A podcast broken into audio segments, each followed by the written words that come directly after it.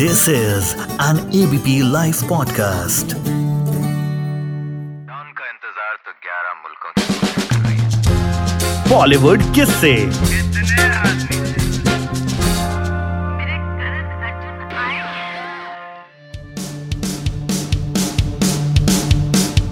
हम तुम में इतने छेद करेंगे इतने छेद करेंगे कि भाई कैमरा भी कंफ्यूज हो जाएगा कि सही फ्रेम बने तो बने कैसे।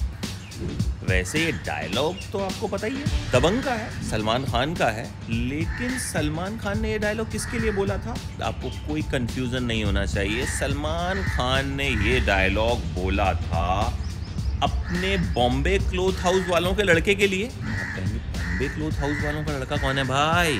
भाई, बॉम्बे क्लोथ हाउस वो मोगा वाला।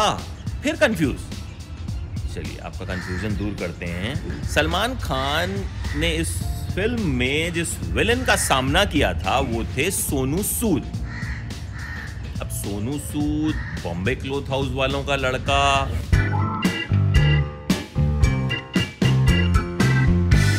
देखिए, सोनू सूद जो हैं, पंजाब के मोगा से हैं। मोगा में उनके पापा की कपड़े की दुकान थी बॉम्बे क्लोथ हाउस।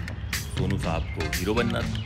मम्मी जो थी, वो प्रोफेसर थी और वो चाहती थी कि बेटा बड़ा आदमी बने। उन्होंने इंजीनियरिंग करने के लिए नागपुर भेज दिया। इलेक्ट्रॉनिक्स इंजीनियर बन गए। लेकिन हीरो बनने का कीड़ा तो भाई साहब को काट चुका था। तो मम्मी से बोला कि भाई, एक डेढ़ साल दे दीजिए, शायद हीरो बन जाऊँ। मम्मी ने कहा, चलो ठीक है। बोले, अगर कुछ नहीं हुआ तो आके पापा की कपड़े की दुकान पे बैठ जाऊँगा। ठीक है, बॉम्बे आ गए। स्ट्रगल शुरू हुआ।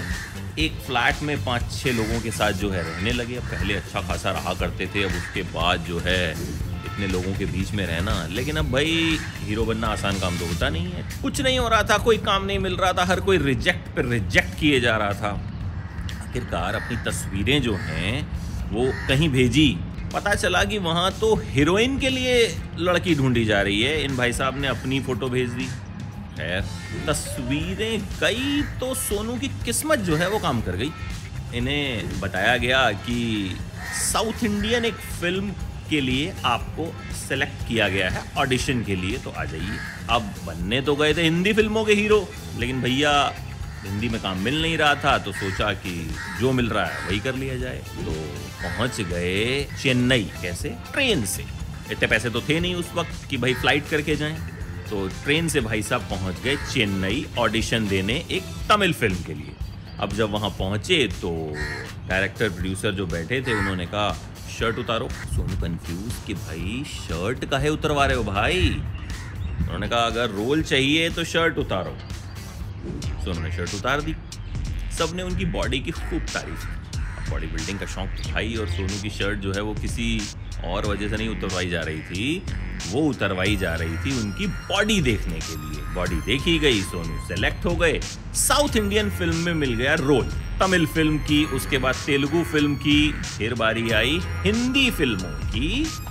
उसके बाद सोनू ने हिंदी फ़िल्म की शहीद आज़म भगत सिंह। इसमें उन्होंने भगत सिंह का रोल निभाया। और फिर तो अपने मोगा वाले बॉम्बे क्लोथ हाउस वालों का लड़का जो है वो चमक गया और सोनू को उसके बाद खूब फ़िल्में मिली। हालाँकि जिस दबंग की वजह से वो सबसे ज़्यादा फ़ेमस हुए थे ना, छेदी सिंह के कैरेक्टर की वजह से, आपको पता है उन्होंने वो फ़िल्म रिजेक्ट कर दी थी। सलमान खान के साथ बंदे को फ़िल्म मिली और रिजेक्ट कर दी।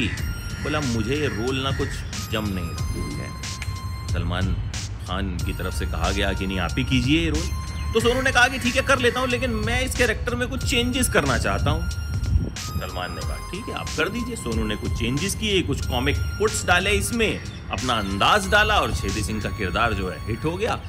और उसके बाद तो सोनू सूद का करियर जो है वो कामयाबी की सीढ़ियाँ चढ़ने लगा, जैसे ये मैंने सीढ़ियाँ चढ़ी।